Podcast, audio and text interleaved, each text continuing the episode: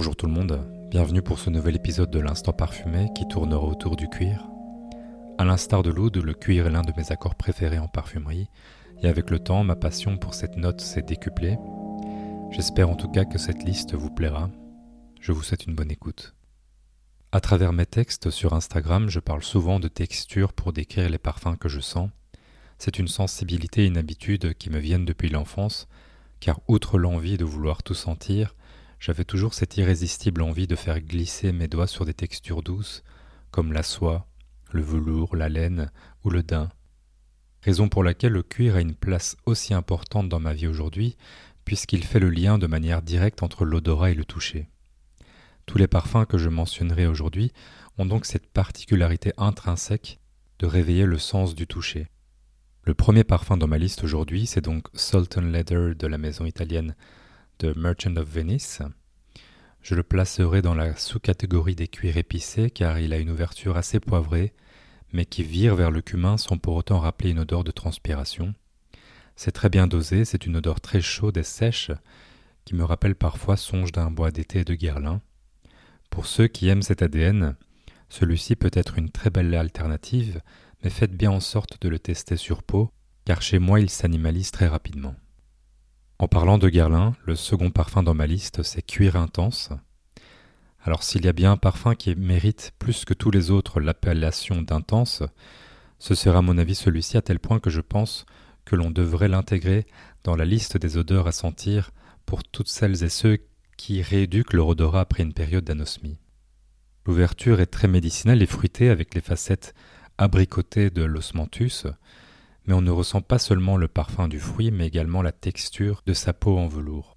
Alors que cette ouverture nous accompagne pendant encore quelque temps, l'intensité cuirée du parfum fait surface et c'est là que toute la magie s'opère. Mais il faut être féru de cette famille olfactive car si ce n'est pas le cas, ce n'est pas un parfum qui vous aidera à l'apprivoiser. Le troisième parfum, c'est Testa di Moro de Salvatore Ferragamo. C'est un parfum qui fait partie de la collection Tuscan Creations et bien qu'il y ait des facettes dans ce parfum qui me sont familières, Testa di Moro est le parfum qui évoque pour moi bizarrement et de manière très originale l'Antiquité. De bout en bout, on dirait que Testa di Moro est une odeur fantasmée du travail des tanneurs, depuis le travail de rivière, la phase de tannage et ensuite le corroyage. Ce parfum fait voyager. Il n'est pas très facile à trouver, mais je vous invite vraiment à le tester. Ensuite, c'est l'aideur de la maison Aqua di Parma, alors il fut un temps où je pensais que Leder était l'apothéose en termes de cuir olfacto-réalistique, car il me rappelle encore beaucoup l'odeur des fauteuils en cuir. Pourtant, à force de le sentir, son ouverture acidulée et piquante le rend un peu trop doux à mon goût, et à travers les années, je ne l'ai plus trouvé aussi intimidant qu'auparavant. Il reste cela dit une référence dans cette famille olfactive si particulière, et je vous invite à le sentir si l'intérieur en cuir d'une voiture, par exemple, vous avez toujours interpellé. Le cinquième parfum aujourd'hui, c'est Gucci Guilty Absolute. Alors peu importe les critiques, peu importe ce que les gens penseront dans plusieurs décennies, je ne manquerai jamais de partager mon profond respect pour cette création. Car sortir un parfum aussi animal, à la limite de l'odeur d'un cabinet vétérinaire, et ça les réactions épidermiques de mon chat en attestent à chaque fois que je le porte, mais créer donc ce parfum pour une maison de couture comme Gucci, c'est tout de même très culotté, cela mérite le respect. Les angles dans la composition sont un peu adoucis pour ne pas brûler vos narines, mais c'est pour moi le designer le plus osé que l'on peut trouver sur le marché aujourd'hui. Passons maintenant à Ombre Leather de Tom Ford. C'est un parfum qui est très sensuel et addictif, notamment pour son ouverture fruitée avec la framboise et son évolution qui va plutôt vers le daim. On reconnaît de manière assez frappante la patte artistique de Sonia Constant, car on retrouve cette identité cuiré dans sa propre gamme, El Laka, et de manière encore plus spécifique dans les parfums Mélodie de l'Altaï et Lettres du Pushkar. C'est un parfum qui rappelle le cuir, le daim, qui est capiteux, fruité, sensuel, charnel. Je vais être à court d'adjectifs, mais ce n'est pas une surprise qu'il fasse partie aujourd'hui des best-sellers de la maison Tom Ford. Je lui reprocherai parfois peut-être son côté un peu trop bruyant, mais critiquer la très bonne performance d'un parfum en 2022 est devenu euh, anachronique.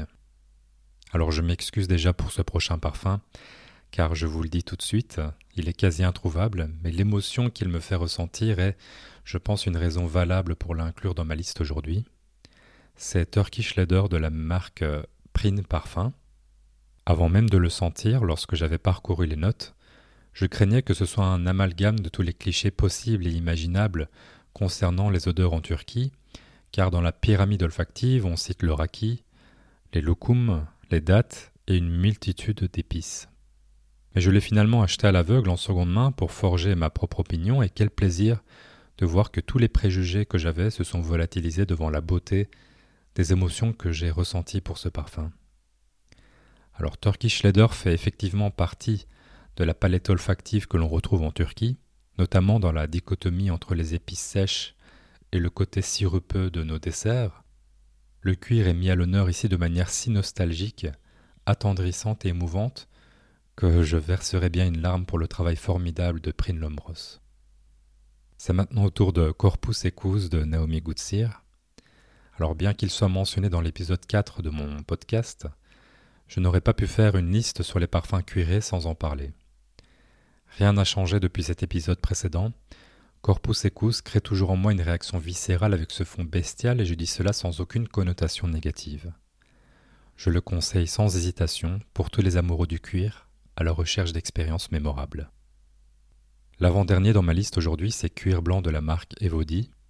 Jusqu'à présent, tous les parfums que j'ai cités peuvent être qualifiés de corsets, d'imposants, parfois même d'intimidants.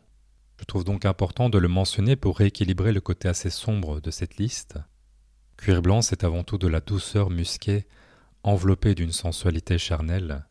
C'est l'odeur d'une étreinte bienveillante et rassurante, l'odeur d'une relation fusionnelle, l'odeur de votre moitié. Je ne m'en lasserai jamais. Alors le dernier parfum cuiré dont j'ai envie de vous parler aujourd'hui, c'est Serenity de la maison Oman Luxury. J'en ai parlé dans ma plus récente publication sur Instagram, mais je vais tenter de répéter l'exercice car ce parfum représente tout ce que j'aime en parfumerie. C'est le parfum que j'ai le plus longtemps testé et intellectualisé cette année. Il me suit dans chacune de mes introspections car il déclenche des zones dans mon fort intérieur que je pensais inaccessibles je suis bien conscient du fait que parler d'un parfum de manière aussi abstraite ne vous permet pas de vous éclairer sur ce qu'il sent réellement, mais même si ce parfum ne vous plaît pas, même si les notes cuirées ne vous intéressent pas, j'espère que cette description vous ouvrira la voie vers votre quête d'un parfum d'introspection, vers le parfum qui touchera votre âme. Serenity est le parfum le plus épicé dans ma liste et je pense d'ailleurs qu'il pourrait devenir le parfum de tous les superlatifs, le plus sensuel, le plus charnel, le plus intimidant. C'est un parfum qui est gracieux tout en étant brut, de la brutalité gracieuse. Oui, ça me parle, et j'aime ça. Voilà pour aujourd'hui. J'espère que cette liste cuirée vous aura plu. Je vous souhaite une très belle journée parfumée, et à bientôt.